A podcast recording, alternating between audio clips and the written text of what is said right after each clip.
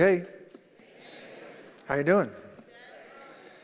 I've been having fun. This morning I crept into our traditions service at 8:30 this morning. Wonderful group that meet across the hall and stood up and greeted them and announced that I was going to sing a solo with 84 verses. You should have seen the fear that hit that entire group. It was a beautiful thing to see. We are continuing this going rogue series. It's all about villains in the Bible and lessons, life lessons that we can learn from them. And this weekend we're thinking about Saul, who became Paul.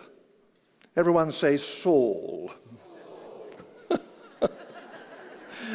just doesn't sound right on you people, you know. Saul, who became Paul. It's the challenging thing about living in America. You people talk with your mouths open. We British people, we just mumble and people think it's classy. How deluded are they? So, before I read, I wonder if you've ever been in a really angry crowd. Like it felt threatening. The, the one that came immediately to my mind was going to a CU CSU football game. that got pretty angry.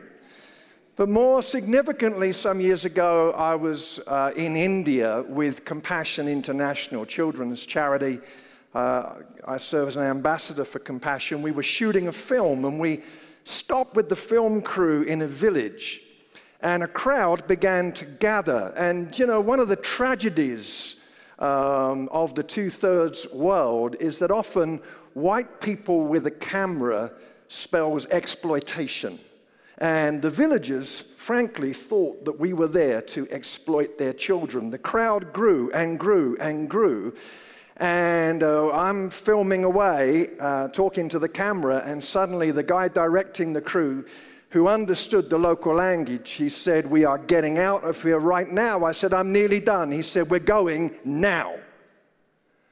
And we hopped in the van. He had heard the mutterings and the threats of people who, frankly, had misunderstood our intentions. Nothing happened, but it was a scary moment. Paul, Saul, is at church. He's in the Jerusalem temple area. And a crowd begins to gather, and it turns into a lynch mob. And, and Dr. Luke describes them as running in all directions. And then he says, remarkably, the whole city was in uproar. And they are beating Paul and they are trying to kill him. And he requests an opportunity to address the crowd. What a, what a terrifying moment. And this is what he says, Acts 22. Paul said, I am a Jew born in Tarsus of Cilicia, but brought up in this city. I studied under Gamaliel and was thoroughly trained in the law of our ancestors. I was just as zealous for God as any of you are today. I persecuted the followers of this way to their death, arresting both men and women and throwing them into prison, as the high priest and all the council can themselves testify. I even obtained letters from them to their associates in Damascus and went there to bring these people as prisoners to Jerusalem to be punished. About noon, as I came near Damascus, suddenly a bright light from heaven flashed around me. I fell to the ground and heard a voice say to me, Saul, Saul, why do you persecute me? Who are you, Lord?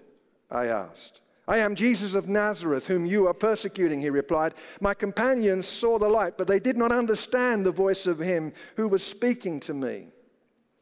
What shall I do, Lord? I asked. Get up, the Lord said, and go into Damascus. There you will be told all that you have been assigned to do. My companions led me by the hand into Damascus because the brilliance of the light had blinded me. Uh, last weekend, Kay and I were in Oklahoma near Chickasha, Oklahoma. You didn't need to know that detail, but I just wanted to say it. It sounds kind of cool.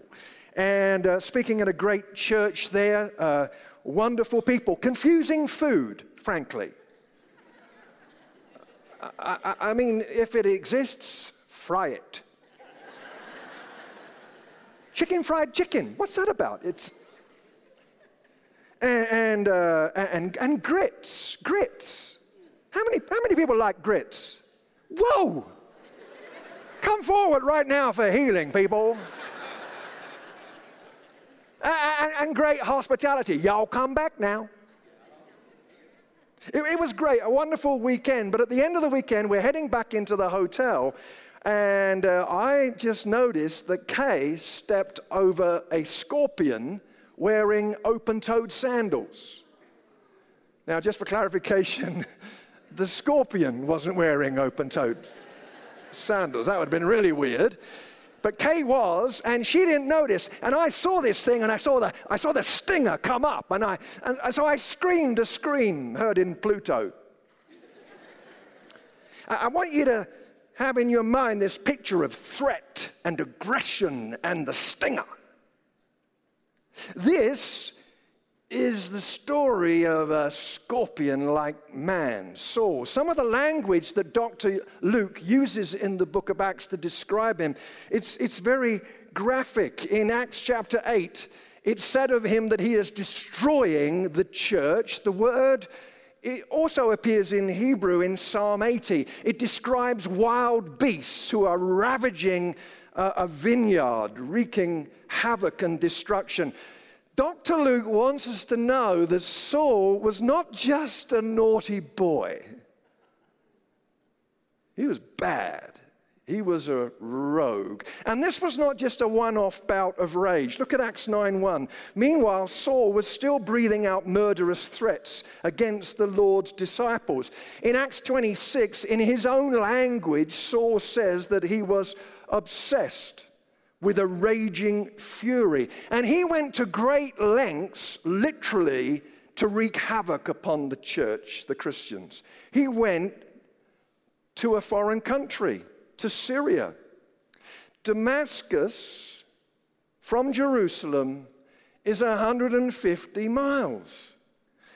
Now, for Saul, the next available bus was 2,000 years away. What that means is he most likely had to walk for two weeks. He's carrying extradition papers that he wants to execute so he can drag Christians back to Jerusalem. It's a horrifying story, but it's also a story loaded with hope. The story says anyone can change. Anyone. Let me show you a photograph. I've talked about this guy before. This is Graham Seed. He's from the north of England. you you might notice some markings on his face. That comes from the razor fights that they had when he led a group of football hooligans. He used to meet in pubs to arrange the fights with knives and chains. He was a gangster, he was a professional debt collector He'd knock on your door. If you hadn't paid the loan shark, then you'd deal with him. He was homeless. He lived on a park bench for three years. And while he was on living in the park, some guys from Youth with a Mission came by and they told him about Jesus. And he kind of told them to go away. in slightly different words. And they did. He got really sick, got taken into the hospital put on life support, and they decided nothing could be done. They needed his mother's consent to sign the form to turn off the machine. They tracked her down. She signed the form, and then the youth with the mission guys showed up. And they said, Before you switch the machine off, could we pray? And mom said, Sure, why not? So they prayed, and he woke up. And two or three weeks later, he became a Christian. Kind of rude to wait two or three weeks, isn't it?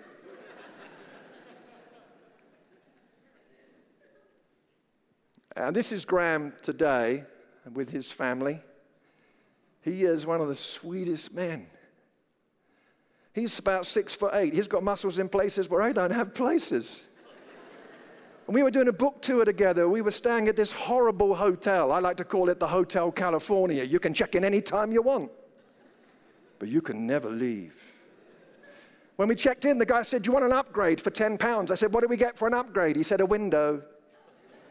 It was horrible. Crunchy carpet. and, and a parking ticket on our car because we parked the car in the wrong place. We come out the hotel, we're feeling miserable, fed up. We see a parking ticket on the windshield wiper. Oh, Hosanna, we said. we go into a pizza place and we sit down and we order pizza. We didn't say grace, we weren't in a grace mood. We didn't sing a hymn over the pizza, nothing. The end of the meal, the server came to us. She said, What are you guys doing now? I said, We've got an event in town here. She said, Is it, is it about God? And I thought, How does she know? I'm, I'm not wearing any lapel pins and it's, it's winter, so I'm not, I'm not even wearing my Christian sandals. There's no way. I said, How do you know? She said, Well, you guys were kind to me. I thought it's probably got something to do with God. Got nothing to do with me. A six foot eight of muscle, intimidating looking guy, just being beautifully kind. His life has been transformed. So, this is a story of horror. It's also a story of hope. Let's dive in if you're following in the bulletin. The first thing here the first thing is a current heartache, a current heartache, persecution around the world. There's a danger when we read about Saul the persecutor that we think that persecution is simply historic for the church. It is very current. Earlier this year, excuse me, last year, I was at a conference.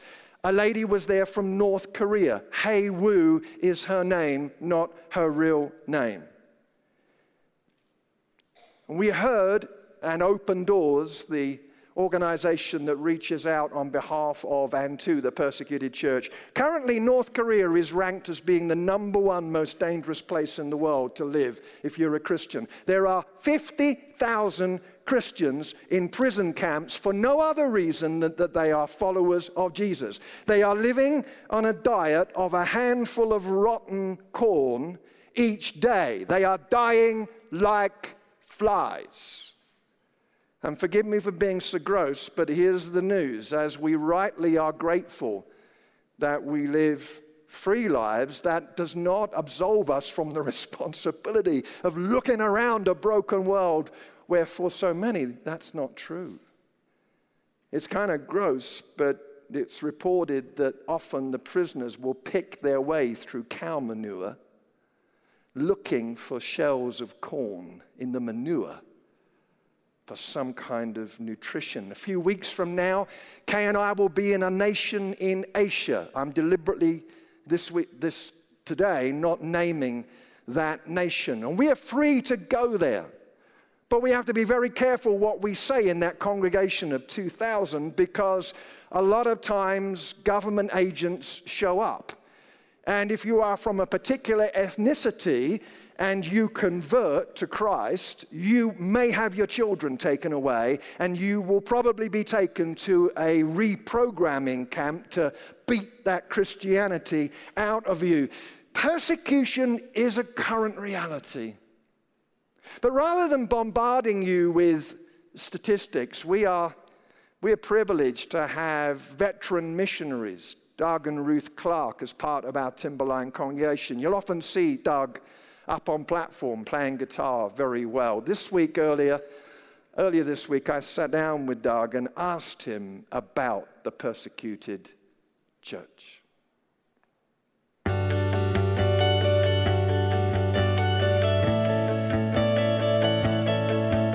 Doug, you and Ruth uh, pastored and led mission teams for 24 years in areas like Morocco, Pakistan, Afghanistan. These are areas where more believers are persecuted than anywhere else in the world. How bad can it be?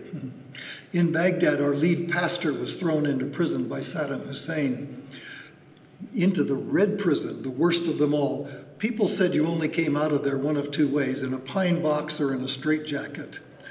But people around the world prayed, and when American troops surrounded the city and began to march in, Saddam Hussein threw open the doors of the prisons and the mental hospitals where all the torture had taken place. And Pastor Jules walked home a free man. He and his family are still ministering in Baghdad today because Christians around the world prayed.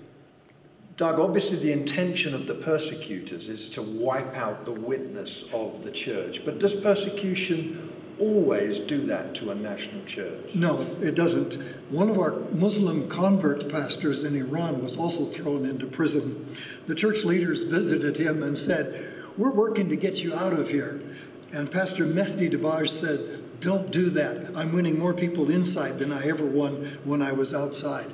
The church in Iran today has over 100,000 Muslims who've given their lives to Jesus Christ and are serving Him every day. When God's people pray, believers are strengthened and the church grows even in the face of persecution. That kind of bravery from that pastor is obviously humbling and inspiring, but our challenge surely is that we can be preoccupied. We say, well, we've got enough challenges here in America. Why should we pray for people who are halfway around the world? The short answer is Jesus is cheering us on when we do that. He says, When I was in prison, you visited me. We may not be able to travel halfway around the world to visit our brothers and sisters in Christ who are in prison or who are, in, who are suffering in other ways, but our prayers reach them and encourage them. So we can pray, but we need to take um, action as well, perhaps through trustworthy organizations who are advocating, who are getting alongside the persecuted church to help. How, how can you help us with recommendations? Ruth and I will be in the mall here at Timberline uh, right after the service. We have a, a, handout with the names of four great organizations and their web addresses where you can get all the information that you need on the persecuted church. And if anyone has a question, we'll be happy to answer it if we can. Thanks so much, Doug. And for those at Windsor, that information is also available for you as well. So do me a favor and just turn around and look, look to the back there, the back doors. And you're not, you're not straining back there to see, craning your neck to see if there's a soldiers back there or police. In our ability to worship God freely, let's pray for the persecuted church. Let's get information, advocacy. Secondly, this story shows us the news we all need. The news we all need. With Jesus, change is not just possible, it's inevitable. It's not just possible, it's inevitable. We often talk about Saul's conversion, and it was a conversion, but let me remind you that he was not embracing a new religion, but rather the fulfillment of his religion. He was realizing that he was doing things in completely the wrong way in persecuting the Christians, but he was also bumping into his Messiah. As a Jew, this was the fulfillment of his Judaism. Every year I stand at the Western Wall in Jerusalem and I write my prayer on a piece of paper and put it in the wall. And I feel a sense of exhilaration and sadness. I see Jewish friends there, as close as they can get to what used to be the Holy of Holies. Men on this side, women on that side, separated by a barrier. And I want to say, don't you know that Messiah has come? And that in him there's neither Jew nor Greek, slave nor free, male nor female. The barriers have come down. Saul experienced this incredible change his story says we can change. Here's a question Where have we surrendered to sameness? Where have we said, it's just the way I am? Nothing to be done. That is a contradiction in terms. And it is a contradiction because Christianity is not just a morality code that we are we are commanded to live up to. It's not that.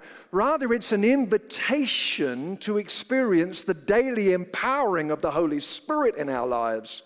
He brings that transformation as we cooperate. Where have we surrendered to sameness? Number three. Number three, a new life begins. A new life begins. There are goads, a light, and a voice. Look at what Saul says in Acts 26. I heard a voice saying to me in Aramaic, Saul, Saul, why do you persecute me? It is hard for you to kick against the goads. Now, what's that about? A goad, we talk about goading people, it was a sharp stick that you would control oxen with. You'd, you'd, you'd, point the stick in the direction of the oxen, and if he had any sense, he'd go the way that you wanted him to go. It was a common phrase in the agricultural community. It was a common phrase in Greek literature. This idea that to, to kick against the goads was defying the will of the gods. And so Jesus borrows that phrase in his revelation to Saul. What makes what is clear from this when Jesus talks about the goads is that Jesus had been working in Saul's life before the light ever flashed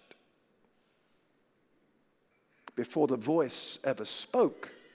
I wonder what that looks like. We're not told. Was it, did Saul occasionally wake up in the middle of the night sweating because he remembered Stephen's martyrdom? He was there giving approval to that execution. Did he ever remember the faces of children who saw him drag their parents away to be incarcerated or worse? The goads had been at work. Here's another question How's God been working to get our attention? What's He been doing, whispering? And notice this as well. Saul saw the light, so did his companions. He heard the voice, so did they, but only he understood what the voice was saying. Now, Let's be clear, the voice was speaking directly to Saul. But I, I want to just speak to this for a moment because there are some people who go through life and they kind of see a glimpse of the light. They even have a sense of the goads. But it never goes beyond this idea that, well, yeah, okay, maybe there's some vague, impersonal God out there. The God of our era is impersonal and distant. May the force be with you. C.S. Lewis said this in Mere Christianity When you're feeling fit and the sun is shining, and you do not want to believe that the whole universe is a mere, mere, mechanical dance of atoms, it is nice to be able to think of this great mechanical force rolling on through the centuries and carrying you on its crest. If, on the other hand, you want to do something rather shabby, the life force being only a blind force with no morals and no mind, will never interfere with you like that troublesome God we learned about when we were children. The life force is a sort of tame God. You can switch it on when you want, but it won't bother you. All the thrills of religion and none of its cost. Is the life force the greatest achievement of wishful thinking the world has yet seen? Is it, is it time to respond? I, I grew up in I grew up in Britain and I always thought I was a Christian. Why? Because I was British. British people were Christians. What a ludicrous idea. And I believed in this great, nebulous, impersonal something. And then the day came, because that didn't do anything for my life. I was the, as a teenager, I was the first person drunk at every party. I met up with a reunion for a reunion with some of my friends in London recently. They said, "We can't believe that you're a pastor." I said, "There's some people in Colorado who share the same conviction." my life was changed not by some vague force, but by Jesus. Is it time to respond to Him? Number four, the most important question of life the most important question in all of life Who are you, Lord? Who are you? I, I want to make this statement. For me, belief in a personal creator makes complete sense. Sometimes Christians are made to feel intimidated, like they're, they're, they're believing something crazy. A friend of mine did a radio interview with a leading atheist, and the atheist was somewhat mocking. He said, You Christians, you're crazy. He said, You believe in something made out of nothing. My friend said, Well, if you think that's crazy, you atheists believe that nothing made something out of nothing. believing that it just all came together is like believing that a print shop explosion could produce a dictionary. Or a tornado passing through a salvage yard of scrap metal could just sort of produce a fully functioning car. And if Jesus is who he says he is, that changes everything. Uh, a philosopher back in the UK recently said, The resurrection of Jesus is unimportant. And Professor John Lennox, who was debating him, said, Excuse me, if death has been historically beaten, I want to hear about it.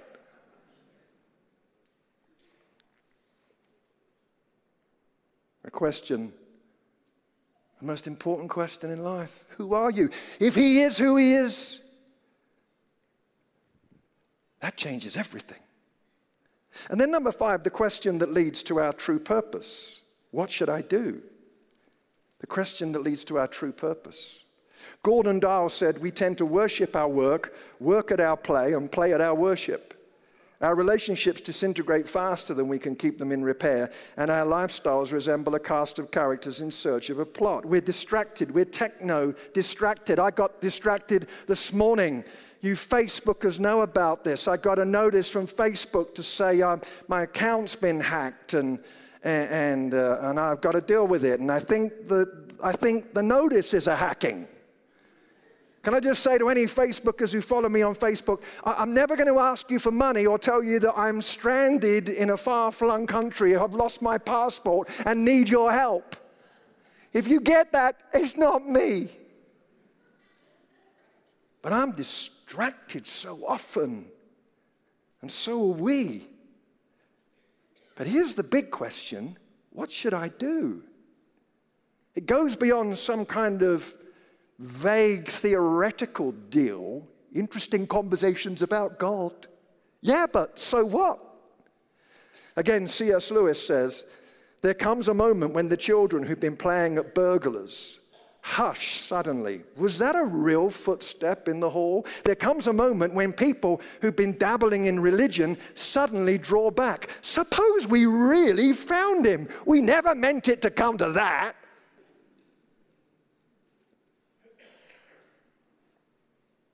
What should I do, Lord? When I became a Christian back in 1840, I was completely paranoid about knowing the will of God. I, oh, I said to a friend, How do I know the will of God? They said, It's probably what you don't want to do. That was really helpful. I wanted to marry Kay, my wife. I wanted to marry her. I thought, I can't marry her. I want to marry her. I've got to marry someone really ugly. Some of you looking at me thinking, she believed that doctrine too, didn't she? It's very rude of you. I read every book about how to know the will of God, having first prayed about which book it was the will of God for me to read about the will of God. Here's what I discover I discover that availability is the key. I love the story of Isaiah. He's having a, a crisis, and God sends an angel with a barbecue coal to burn his face. Very helpful. And then Isaiah is just standing there, and it's just God, the angels, and Isaiah. And God's got a task he wants fulfilled. So he drops, God drops a cosmic hint. Who will go? Not in a British accent, but you get my drift. Who, who shall I send? And Isaiah, it's only Isaiah there. And he says, Ooh. Didn't actually say, Ooh. Here I am, Lord. Send me. Availability is the key. What would you have me do, Lord? Well, the last thing is this. Number six, good news about our deepest shame. Good news about our deepest shame. I used to think that the Apostle Paul got over his history. Like, you know, he, he gave us a third of the New Testament, he, he knew all about grace. But the more I've studied his writings, the more I wonder whether there were moments when he remembered and regretted and even felt smothered by shame. Listen to what he says in Acts 26 I put many of the Lord's people in prison and they were put to death. I cast my vote against them. Many a time I went from one synagogue to another to have them punished. I tried to force them to blaspheme. I was so obsessed with persecuting them that I even hunted them down in foreign cities, referring to that Damascus trip. And Paul writes to Timothy, and he says, I was once a blasphemer and a persecutor and a violent man. He refers to himself in the same letter as the first and chiefest of sinners. Look, I wonder if we still struggle with shame. Someone has said shame is a very heavy feeling. It's a feeling we don't measure up. Maybe we'll never measure up. The feeling when we're conscious of it gives us a vague disgust with ourselves, which in turn feels like a hunk of lead on our hearts. Martin Luther said, Most Christians have enough religion to feel guilty about their sins, but not enough to enjoy life in the Spirit. What a tragedy that we, as followers of the Liberator, should live shame preoccupied lives. I love this, this writing. I'm going to conclude with this from Robert Farrar Capon. He's talking about grace. If you find yourself frequently addicted to shame, may you find this helpful. He says, Grace is the celebration of life, relentlessly hounding all the non celebrants in the world. It is a floating cosmic bash, shouting its way through the streets of the universe, flinging the sweetness of its cassations to every window, pounding at every door in a hilarity beyond all liking and happening, until the prodigals come out at last and dance. And the elder brothers finally take their fingers out of their ears. Grace. Let's bring our shame to this Jesus. Let's pray.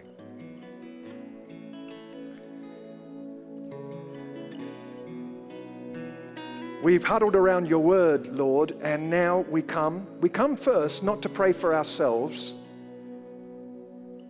but we do pray for our brothers and sisters around the world once again who today gather in shadows and for whom fear is an everyday experience. For those incarcerated in North Korea, not only do we pray for them and for their strength, but we pray for we pray for the overturning of oppressive, evil dictatorship that strikes your people. You are the Damascus Road, Jesus. Do it again. For those of us, Lord, who are making this personal today, moving beyond the force to the risen Jesus, reveal yourself want to pause in this prayer and say, right now, in this moment, you can turn your life over to Him and say to Him, Jesus, what would you have me do? I want to follow you. And as we just wait in prayer for a moment or two longer, can I invite you just to open your hands in front of you? All of us. It's an invitation, not a command. An attitude of saying, Jesus, once again, I'm available. What would you have me to do, even this week? And perhaps in the open hand sits shame. And we bring that to Him too. Would you be the lifter of our heads and hearts? That we might be able to come again to the cross that you might deliver us from the shrouds of shame. So we give you thanks. Finally, Lord, we pray for those prodigals who are out there on the road. They're on the Damascus road. They're on the wrong road, but you can bump into them on the wrong road. The Emmaus, two, who were heading away from Jerusalem, they're on the wrong road. And as soon as they met you, they turned around and went back to the city. They're on the wrong road, but you met them we whisper a prayer for those that we love who are on the wrong road, but we are hopeful and heartened because you, Jesus, can bump into them on the road. So do it, we pray. Do it, we pray. In Jesus' name, everyone said, everyone said,